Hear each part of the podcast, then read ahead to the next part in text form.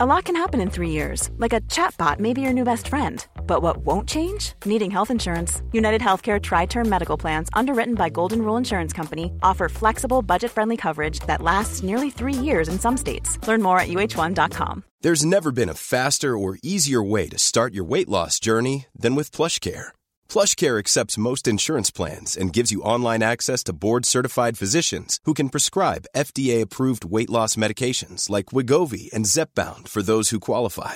Take charge of your health and speak with a board certified physician about a weight loss plan that's right for you. Get started today at plushcare.com slash weight loss. That's plushcare.com slash weight loss. Plushcare.com slash weight loss. Welcome to Spark London. We tell true stories. We tell them live. And we tell them all across London. To attend one of our live shows, head to sparklondon.com. Thank you very much. Uh, the when someone says, "Oh, we're going to, going to do something slightly different," that sounds quite exciting and dramatic. The exciting, dramatic thing that I'm going to do that's different from everyone else is I've come on with bits of paper. Um, and I know, I feel like you should be expecting more than that. You kind of go, really? Is that his act? He's like a special act. He's brought on paper with him. Um, uh, yeah, what it is that I, I'm a stand-up comedian, really, and I kept thinking all the stories I could tell, and they were all a bit stand-up comedian-y. And it's quite nice to do a gig where I think, oh, I don't have to worry about laughs, and then of course I'll panic about it. And so what I did is I printed off some stories that are true that are from my life and then I realized there was a hitch in that I can't actually see them uh, because I got new glasses a couple of months ago, and I've got to that age where the optician said, What you need is varifocals. Um, and what he should have actually said was, What we could do is we could just put some paper over your glasses, and you'll be able to see just as clearly as you will be with varifocals. I can't see with them or without them. Uh, so uh, it's splendid. We sat down, I remember, and he kept saying, I said, Well, I can't see why, the, the, apart from the prescription, you could have three different types of varifocals. You could have the cheapest, the middling, and the most expensive. They range from about £49 to 99 to 149 And he said, Well, the £49 ones, he said, uh, he said, really, said, I have to be honest with you. I said, I'd only recommend them to someone, say, someone, a very old person who doesn't have much going on in their life. And they get up and they do a bit of gardening, and they don't really need to focus their eyes in any discernible way. Uh, and then maybe they'll sit down and have a curling sandwich for lunch, and in the afternoon, maybe watch something like Countdown, and they'll probably be in bed by about eight in the evening. And I thought, that's my life. Um, I said, well, someone like you, much younger, with a bit of go get about you, you need the top of the range. I said, no, I really don't. But maybe I should have invested. Anyway, so these are. So what I'm going to do is I'm going to be putting, taking them off and putting them back on, and you'll be thrilled to know this is being live tweeted around the world. Um, and uh, so this is this is the first story. It's called Architect, and it is about the fact I don't really know what it is I do. Um, if I had to give a name to what it is that I kind of do to make a sort of living, I would say I am a person who waits for the phone to ring. I am a professional phone ring waiter, which is a bit like a Pizza Express waiter, but with fewer career prospects. You could say I'm a writer, and on those days when my serotonin levels are quite high, even I could say I'm a writer. But if I were to tot up how the hours in my days are spent, I spend many more waiting for the phone to ring than I do writing. My phone simply never rings. I can't believe this is the case for everybody. In fact, I know it's not. The old woman who lives in one of the flats above Tesco's at the back of me sits on her balcony during the warmer weather and has an enormous white cordless telephone through which she conducts inordinately long conversations from breakfast time until the wee small hours. With a lot of oohing and ahhing and the occasional burst of machine gun like laughter, the daytime and much of the night is passed away by her chattering into the mouthpiece. She never has to wait for the phone to ring. No one has the slightest chance of getting through. Maybe she really is a writer. But for me, as I say, the phone simply never rings. It's as if I round robin the universe some years back asking for all my calls to be put on hold and the only people not to get the message are the bank's mortgage arrears department and my mother. The other night, my boyfriend's phone rang. I sat bolt upright. Oh my God, what's happened? I asked. Who's that at this time? It's my mum, said Rory, in the sort of calm, relaxed, an untroubled voice, which was the polar opposite of the one I'd employ if I was saying, It was my mum, in response to a phone call from my mother and on my mobile after 7 pm. If she was ringing at that time, it would only be with the very worst news. Although, being the sweet and thoughtful person that she is, just like her own mother was, she would probably wait until a more convenient time for me. Back in 1983, my grandmother, who didn't have a phone of her own, held off from calling us from her neighbours with the news that her husband, my step grandfather, had died four days previously. She hadn't wanted to spoil Christmas. It was heartbreaking that she'd thought to do that, although, to be fair, that man's death could never have been described as the worst news possible by anyone, especially my grandmother. Anyway, my mind is occupied by these thoughts of careers, job titles, and all the rest of it by a little incident that happened this afternoon. Walking through the back streets of Peckham on the way to the shops, a man on a bicycle was riding towards me and he suddenly braked in the road. Excuse me, he called, yelling to make himself heard over the post van that suddenly passed between us, but are you an architect? No, I replied, slightly baffled. It's just that you look so much like an architect. really? Any architect in particular? I asked. No, just an architect. No worries. And with that, he was off. so, what does an architect look like? Balding, bearded, and middle aged, obviously. But I can't imagine there are many architects wandering through inner London side roads on a Wednesday clutching little shopping bags. And if there are, they must surely belong to a particular subsection of the architecture world those for whom it didn't quite work out. Maybe it was a famous architect I reminded him of. The only two that come immediately to mind are Christopher Wren and, with my Nazi thing going on, Albert Speer. Like Speer, I too have a capacity for rewriting my role in the war to reflect better on myself. The war I'm referring to, however, was the spat I had some years back with another driver over a parking space in a multi story in Kingston when she ended in an exchange of letters via a woman called Sheila at the NCP. Albert's record was harder to defend. As for Wren, beyond a shared first name, the similarity ends. It's just dawned on me that Rory's sister, Gillian, is also an architect, but we certainly don't look alike. As a writer, I can't help but think how satisfying it would be if Rory's mother had been calling about her daughter last week, thereby enabling me to type this little story in a neat and story like way. But she didn't.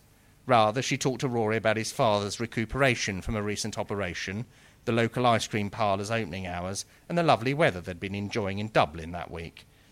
And as someone for whom the phone never rings, that's better than a pig in a poke.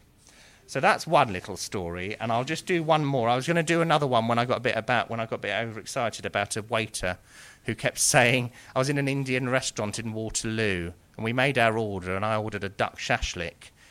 And the or, the waiter said, "That's a very good choice, sir." And I remember there's a bit of me thinking, "I bet he doesn't say that to everyone." anyway, uh, so this this this final story, this one's called Dead Skin. On an otherwise rather drab Sunday afternoon towards the end of last year, Rory and I were fortunate enough to attend one of David Sedaris's recordings for Radio 4. Having never sat in the audience at the BBC Radio Theatre before, I was surprised at how much fun it was. Up until then, my activities in that room were limited to either performing in some shows or producing others. The first of those two is the more enjoyable, but neither is really a barrel of laughs, and so nestling down in our rather uncomfortable seats to watch a show being recorded felt a satisfyingly snug and smug treat. I looked round at my fellow audience members, and they seemed by and large ordinary enough, just people out to enjoy themselves with their free ticket from the BBC. Up until this point, I'd regarded radio audiences with some suspicion. And so this ordinariness, ordinariness, it was easy when I typed it, caught me a tad unawares. The type of people who attended radio recordings had been the subject of some mockery by those of us who were involved in the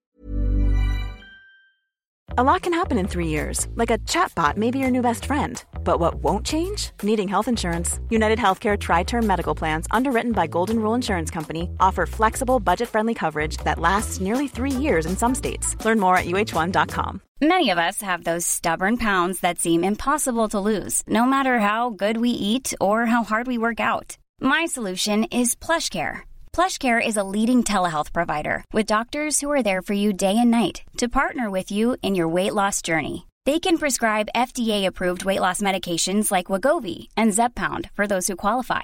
Plus, they accept most insurance plans. To get started, visit plushcare.com slash weight loss. That's plushcare.com slash weight loss. Quality sleep is essential. That's why the Sleep Number Smart Bed is designed for your ever-evolving sleep needs. Need a bed that's firmer or softer on either side? Helps you sleep at a comfortable temperature? Sleep Number Smart Beds let you individualize your comfort so you sleep better together. JD Power ranks Sleep Number number 1 in customer satisfaction with mattresses purchased in-store. And now save 40% on the Sleep Number limited edition Smart Bed for a limited time. For JD Power 2023 award information, visit jdpower.com/awards. Only at Sleep Number stores or sleepnumber.com. making of them, I recall. Not entirely unfairly either. In the very first audience show I produced at the Paris studios in Regent Street, one of the retakes I was obliged to get from the cast was due to extraneous noises emanating from the front row. Two elderly ladies had been arguing in loud whispers with each other as to the order in which they should eat the picnic they had brought along with them. Settling on a first course of hard boiled eggs, they made quite a noise as they cracked the shells by rapping them with a knife one of them produced from a handbag. They then passed a rustling twist of tinfoil between them containing salt with which to season their meal. Twenty years later, this audience seemed a far better behaved group, and certainly not a discernibly hungry one, although possibly, as I've arrived within a decade or so of the age of the average Radio 4 listener, 56, I've now merely become just like them and so can't see anything odd in it at all. In one of his stories, David Sedaris talked of the acquisition of a guest room as being the principal consolation of middle age. In one of his many wonderful turns of phrase, the washer on his penis might have worn out, he explained, but at least he had somewhere people could sleep. And in his case, as he was eager to inform us, he had two such rooms. In my mid forties, I don't have even one, let alone a pair, and a wave of ennui coursed through me as I reflected on this particular failure of mine. Do something sensible with the money, my father had said to me when I told him of the quite generous redundancy settlement I received when I left the BBC back at the start of this century. Of course I will, I replied before embarking on two years of long lunches, Paul Smith suit buying sprees, several holidays, not earning a penny, and building up an ocean of debt. If I'd spent the money on converting my cellar into an office come guest room instead of booze and schmutter, not only would I have somewhere people could stay, but I'd also have been able to laugh along with the rest of that Sunday's ordinary audience at the next bit of the story, rather than missing it by being wrapped up in this particular chapter in my life story, which I've entitled This Is Where I Went Wrong. I state the bleeding obvious when I say that the disappointments of middle age are manifestly more pronounced than the consolations but at least they often arrive in unexpected forms. What I'm about to tell you, I'm afraid, is a bit disgusting. Well into my early 40s, one of the principal pleasures of bath time was to see if there was skin on the soles of my feet that could be picked at and peeled away. On a good day, once or twice a month, if I was lucky, after a reasonable soak, pads of white and dead skin would puff up like prawn crackers in hot oil, refeeling themselves ready for detachment.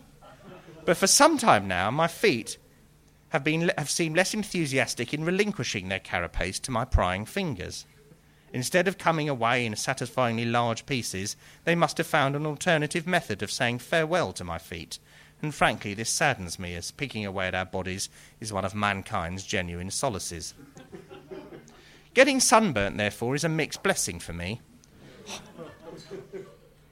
Horrid though sunstroke surely is, even in the depths of nauseous despair, I remain conscious of the reward to come.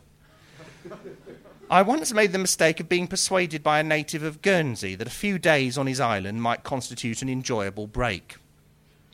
Prior to going, I had visions of merrily cycling about on my own, reading books in sandy coves, and spending the evenings eating reasonably priced seafood.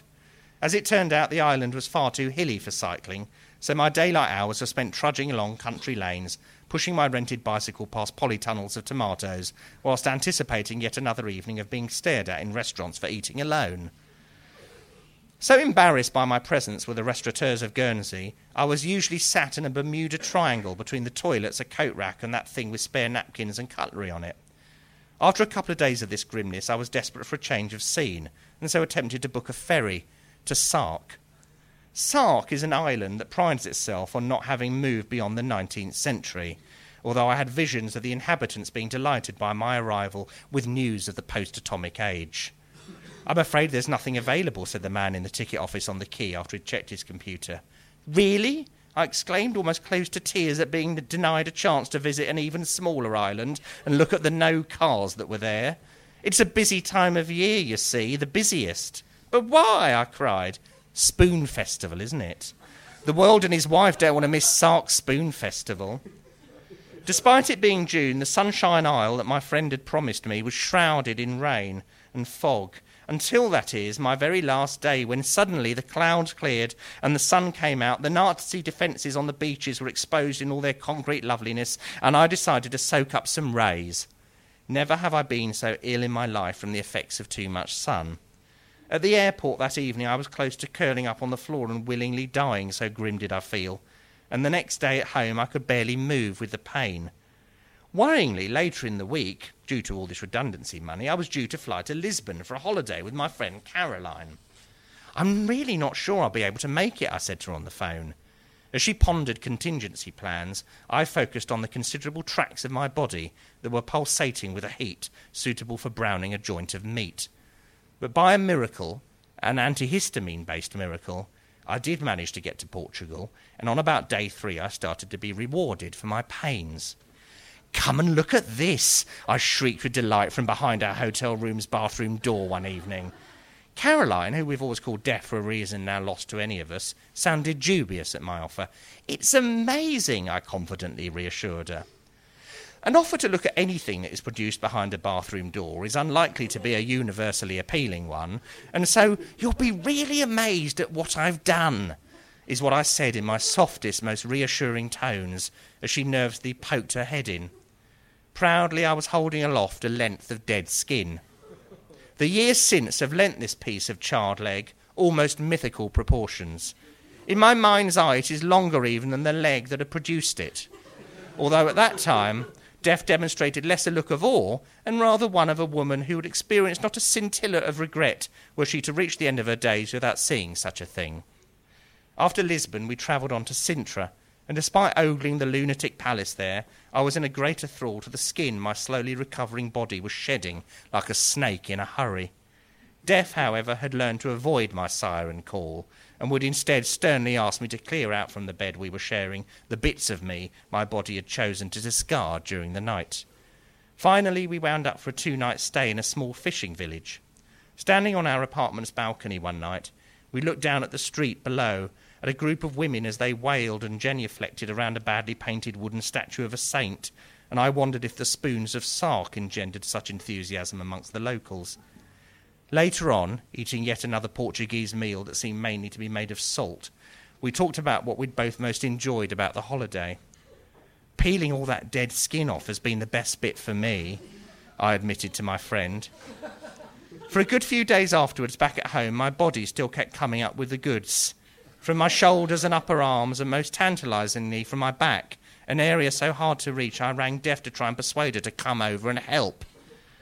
Several years later, a doctor explained to me that I'd probably experienced burns to my skin of a degree the number of which I've now forgotten, but do remember wasn't to be recommended. For a decade, there were white marks on my ankles where my socks had been, not with sandals, but with trainers, thank you. And I felt a modicum of disappointment the day I realised they weren't there anymore like scars I could no longer share from a battle I was proud to have participated in. And now here I am, far more careful in the sun than I was back in the days when I was blowing licence fee payers' money on holidays. And the only skin peeling I'm left to enjoy is that of an onion, as even the stuff on my feet after a bath doesn't seem to come up with the goods anymore. There we are. Thank you very much. Thank you. For more stories, head to sparklondon.com. Spark London is produced by Joanna Yates with audio production by Matt Hill at rethinkdaily.co.uk.